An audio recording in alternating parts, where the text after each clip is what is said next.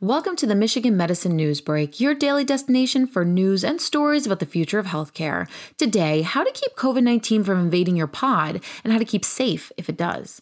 For many Americans, life in the time of COVID 19 means forming pods, small groups of people who agree to share childcare and education responsibilities or to study or socialize together.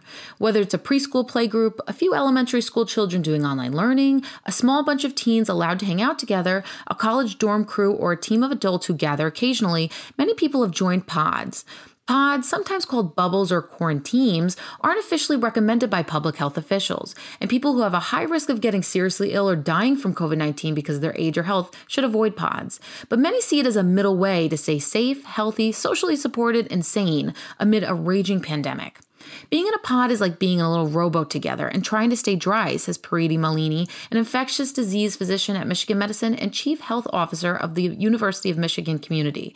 If someone from the boat jumps into the water and then tries to climb back on board, the boat could tip, or they could get their fellow passengers wet taking on too many passengers could make the boat sink. So, how can pod people keep their risk low with the coronavirus cases rapidly rising throughout the United States and the weather forcing many people indoors where the virus can easily spread? First, make sure all pod members agree on the basic scientific facts about the coronavirus, like the coronavirus is more dangerous than the flu or many other viruses. It's killed hundreds of thousands of Americans and made millions more sick, including long term symptoms. It spreads easily through the air, especially indoors, but can also linger on surfaces. Wearing a mask over the mouth and nose can reduce the chance of catching or transmitting it. Protecting your eyes can reduce the chance even more. People who catch the coronavirus can go for days without knowing they have it, even while they're spreading it to others. The most contagious days are two to three days before symptoms start, three to five days after, but can also last up to 10 days after symptoms first appear. The highest risk of catching it comes from being within six feet of a contagious person for 15 minutes or more, especially indoors without masks. Symptoms can develop up to two weeks after being exposed to a contagious person, which include fever, fatigue, dry cough, shortness of breath, diarrhea, loss of sense of smell or taste, headache, other aches, or sore throat.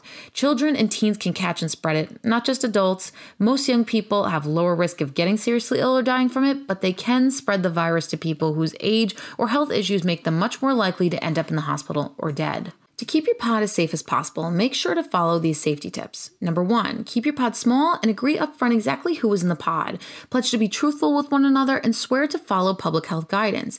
Even if you think of the pod as being the children, teens, or adults who want to be together for learning or socializing, it actually includes everyone who lives with a pod member too. That's because the virus can easily spread in households or group living quarters. Agreeing to be in a pod and to let your children or yourself enter other pod homes without masks means you're taking on the COVID risk of everyone in the pod pod. So you should all agree that you'll tell everyone in the pod if you or someone you live with feels sick.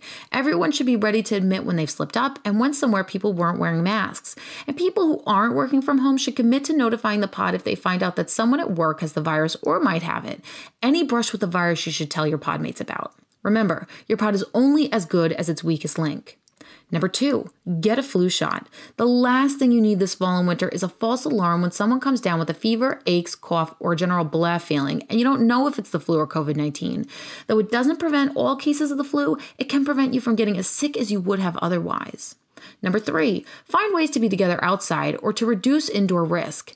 Even if everyone in the pod is working hard to stay safe, the virus can find its way in. And if you're indoors, you're at a high risk of catching it. If the weather allows, spend as little pod time indoors as possible. When you have to be indoors, keep the ventilation system running and don't get too close to one another. Number four, when you venture out of your pod, play it safe. Every time you go into the non pod world, you and your fellow pod members increase the risk that you could bring the virus back to your pod mates. So focus on minimizing trips to indoor locations and prioritizing ones you need to make most. Even if your state, county, city, or town doesn't have a mask requirement, everyone in the pod should agree they will always wear a mask over their mouth and nose when they're in public or near other people who aren't in the pod. This is especially true for indoor spaces like offices, stores, churches, and temples, schools salons, and theaters, or when in places where people breathe harder, like playing sports, singing, or a gym. Avoid large gatherings and events if you wear a mask. And when you want to see non pod people that you know, stay outdoors at a distance, alone, or in small groups.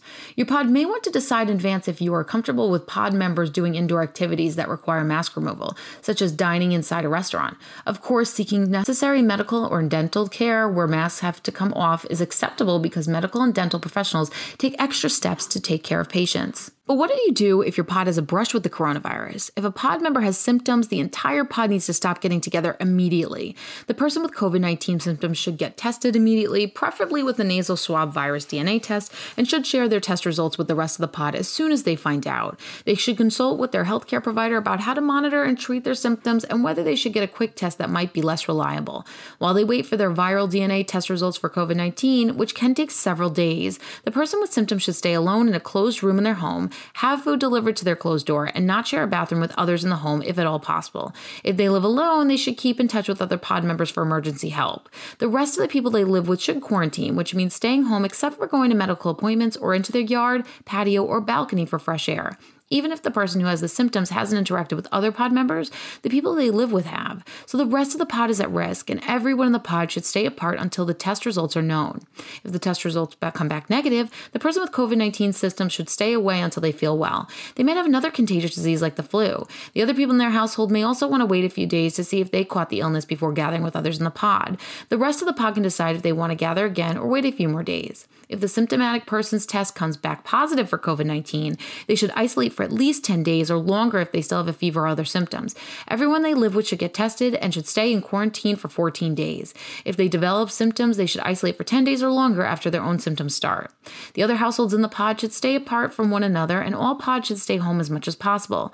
People in the other households who had direct contact with COVID positive person should also get tested. And what do you do if a pod member finds out they've been exposed to a person outside the pod who has COVID 19 or has symptoms and is waiting for test results?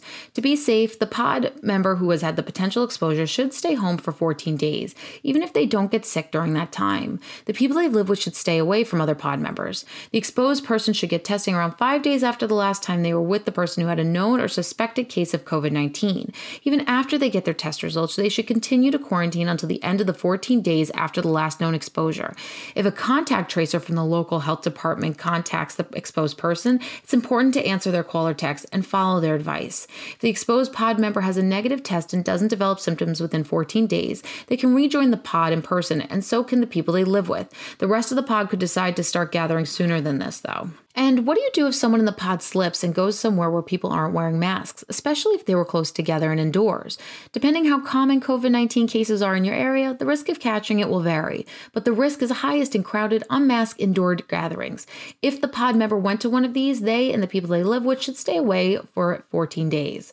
With the holidays coming up, have a pod discussion about travel, and large family gatherings that may include people who aren't taking the same precautions you are. If you decide to go indoor celebrations without masks or travel to an area with high COVID 19 activity, this means you will need to stay away from your podmates for 14 days afterward to make sure you don't bring COVID 19 to them. If any of this does happen, it's important to help podmates who have to isolate or quarantine at home. If you give a podmate a ride to get tested or get medical care because they live alone, are a single parent, or their partner needs to stay with the children, keep masks on and car windows open. Offer to go grocery shopping for podmates in households that have people in isolation and or in quarantine. You can also offer to pick up items from the pharmacy or carry out orders from restaurants. If they live alone and they're in isolation because they have COVID-19 symptoms, a positive test, or they're waiting for test results, they may need help with walking pets or handling yard work or snow shoveling. Even when pod members have to stay apart, keep up your pod's social support virtually. That can be by group text, video chats, or phone calls. Being stuck at home because you're sick, worried about getting sick, or living with someone who's sick is no fun. Help them make the best of it. Who knows, it may be their turn to support you next. And one last thing be understanding and kind. Choosing to be in a pod is not for everyone, so if you were approached about being in one, you don't have to say yes. And if someone turns down your offer, don't press them. It's all right to leave a pod if you find out they don't agree with the risk tolerance of your podmates. You can still be friends. Just make sure to connect virtually or outdoors from a distance with masks on. If someone decides to leave your pod, accept their decision without questioning it or trying to convince them to stay. But before they go, you could ask whether there are specific steps that might make them decide to stay so you can enjoy continuing socialization and support from them. For more stories like this one, visit www.uofmhealth.org slash healthblogs or search for the Michigan Medicine Newsbreak wherever you listen to podcasts.